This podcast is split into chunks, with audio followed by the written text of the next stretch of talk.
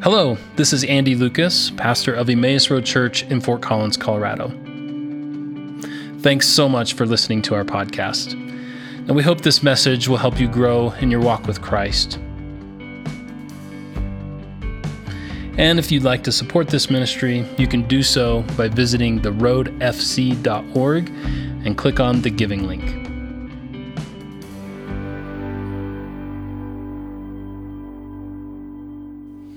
Uh, this is the final week of our Grateful series. My hope and my prayer is not just that we've kind of gained more information about what it means to be grateful, but that somehow through the work of the Holy Spirit in our lives, we have become a more grateful people.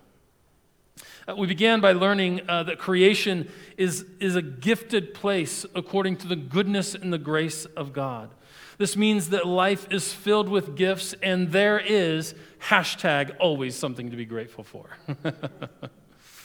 Last week we discovered that uh, gratitude is always social. Uh, the gratitude is not just a private feeling of being grateful, but gratitude connects us to other people.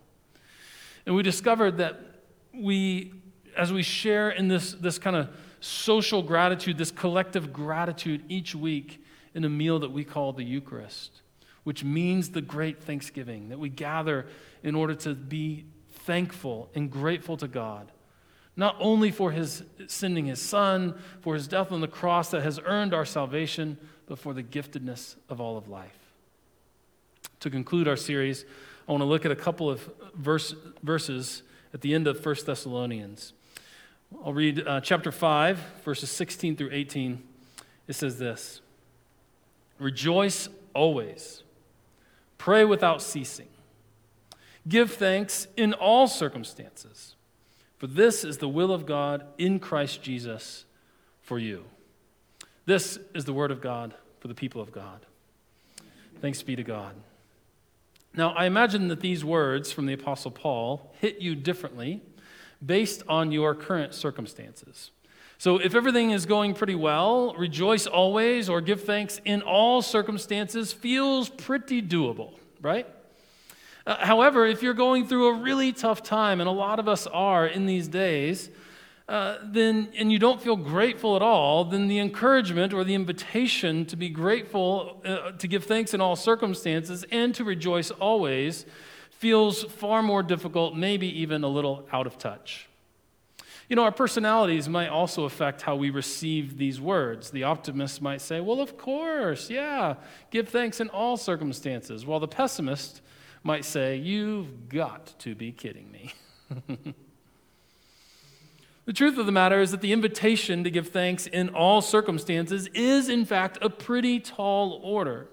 Because, in the same way that there is always something to be grateful for, the opposite is also true. There is always something to complain about. and so, what do these words mean for us? Well, Paul's instructions come at the end of his letter uh, to the Christians in Thessalonica. And it's actually way more interesting if you, actually, if you understand the context of the letter. So I want to provide that for you. Uh, the backstory is this Paul and his uh, ministry companion Silas went to the Greek city of Thessalonica, or Thessalonica, uh, to share the good news that Jesus Christ is, in fact, the world's true Lord. That was Paul's announcement. The good news is an announcement of the lordship and the kingship of Jesus Christ.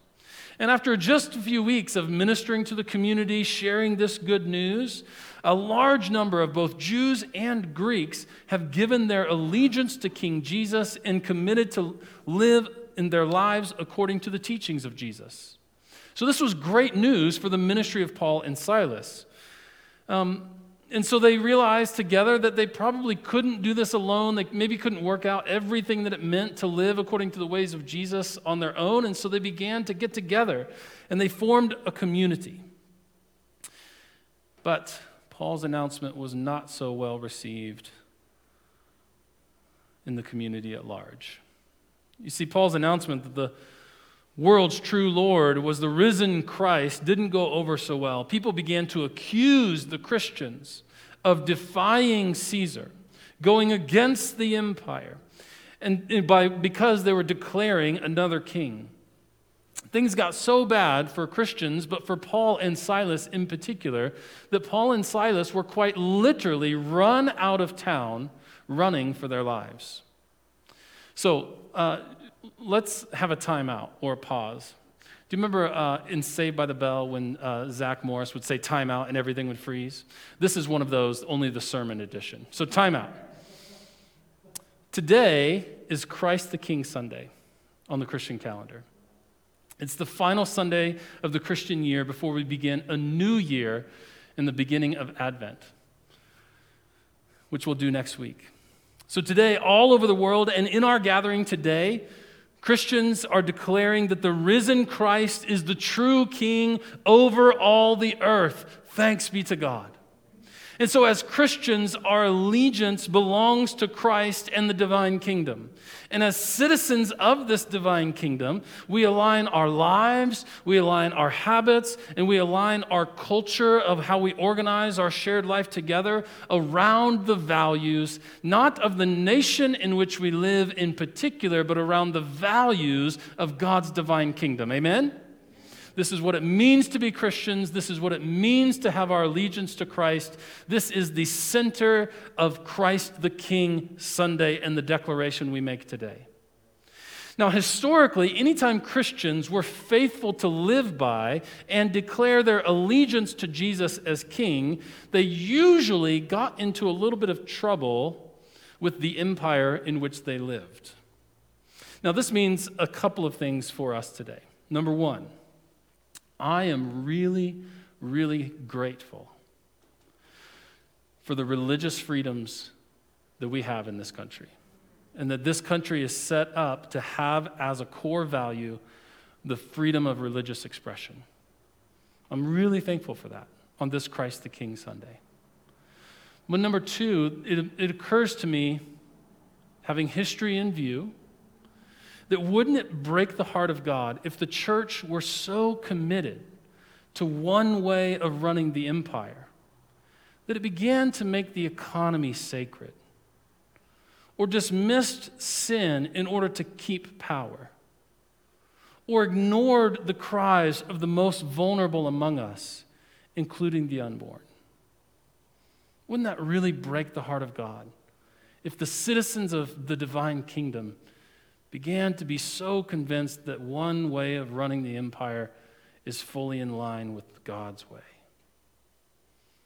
And then a third observation if, if we as Christians were to begin to feel totally at home in the empire, and there wouldn't be any discomfort between patriotism or appreciation for nation, which is good and healthy and okay, but if we didn't feel any discomfort between that and allegiance to Jesus, who is king over all of the nations, then it might serve as a clue to us that we may not be living fully into the ways of the divine kingdom.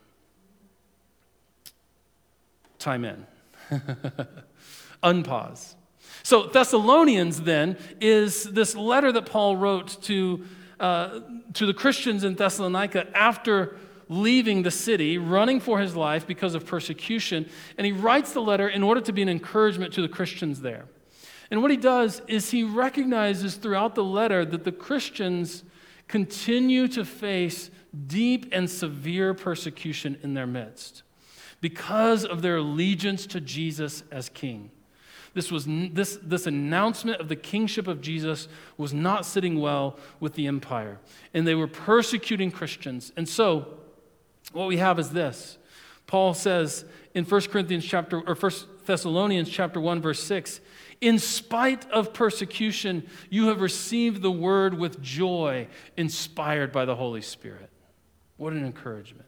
Later on in chapter 3, the first three verses, he'll say, Therefore, uh, when we could bear it no longer, we sent Timothy Paul and Silas are there. They later send Timothy to help the Christians. We sent Timothy, our brother and co worker in God, in proclaiming the gospel of Christ to strengthen and encourage you for the sake of your faith, so that no one would be shaken by these persecutions. And then in that same chapter, chapter 3, just a few verses later, he says, We have been greatly encouraged in the midst of our troubles and our suffering. Dear brothers and sisters, because you have remained strong in your faith. There is deep persecution going on in this Greek city of Thessalonica. And so, Paul's encouragement to the Thessalonians to give thanks in all circumstances at the end of his letter, knowing even that they were facing severe persecution. And this reality shows us one really important truth about gratitude. And this is where I want to end our series. The truth is this our gratitude doesn't fix anything. Our gratitude doesn't fix anything. In the midst of severe persecution, Paul says, Give thanks in all circumstances. He says, Rejoice always. And the Greek word there means always. there's no exceptions, there's no caveats, there's no, uh, there's no buts to be considered, right? It's just, hey, this is, you need to rejoice always and give thanks in all circumstances. And it points us to this important truth that our gratitude doesn't fix anything. Learning to live grateful lives will not make our pain or our suffering or injustice go away. These things are still very, very real in our lives. But while gratitude can't fix or change our situation, gratitude does hold another kind of power the power to give us a new narrative, a new story. Listen to author Diana Butler Bass on, on this point and on what gratitude can do. She says this quote, gratitude invalidates the false narrative that these things are the sum of sum total of human experience and that despair has the last word end quote i'll say it again quote Gratitude invalidates the false narrative that these things are the sum total of human experience and that despair has the last word. End quote. I love those words from Diana Butler Bass. Because Paul, Paul can instruct the Thessalonians to give thanks in all circumstances, even as they face persecution, because the gratitude and the thankfulness gives them a new narrative by which they can live. They're, in other words, under the persecution, they're not arranging their lives around the narrative of suffering and persecution, but rather they're arranging their lives around the narrative of blessing and the goodness of God and the giftedness of life and the lordship and the kingship of Jesus Christ. So, what is the driving narrative by which they arrange their lives? It isn't persecution, it isn't suffering, it's the kingship of Christ. And so, what gratitude does is it gives us this new story by which we can begin to align our lives. This is so easily said and so hard to do. So hard to do. I said to Amy this morning that I'm pretty sure I have to preach this stuff because I need it more than anybody. Right? It's just like for three weeks I've been preaching on gratitude, and if you ask my family at home, I'm, i have got a grumblitude. right? It's just like I, I, I feel the weight of decisions, like whether to go online or not. I, I feel the weight of this community and, and trying to keep us connected. And I, I feel the weight of the pandemic and I feel all these things, and it just can so easily become the narrative by which I live by. But what gratitude does is it gives us a new story, a new narrative to arrange our lives around. And I think it's really powerful. I've actually seen this in action. There's an older gentleman in our congregation. Most of you have not had the chance to meet him, as he's not been able to come to church for many years. But he is a faithful member of our congregation. And each time I visit or I call, I notice how he is filled with gratitude. He tells me uh, with, with delight in his voice about the caregivers that come each day to clean the house and help make meals He tells me about his daughter that comes over once a week to drive him to doctor's appointments and get groceries. He tells me about a book that he's listening to or a song on the radio that he particularly loved. His eyes are, are, are too poor to read in these, these days. Not once have I heard him complain about his failing health or the fact that he is homebound and really almost chair-bound, or the fact that for years now he has lived as a widower. You see, those would be pretty easy narratives to live by, wouldn't they? A pretty easy narrative to live by is I can't leave my house, my health is failing, my wife has passed.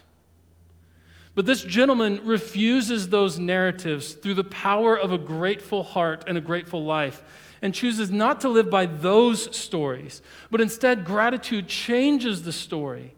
And he begins to live through this narrative of how gifted he, his life is because of the people that come in, to care for him.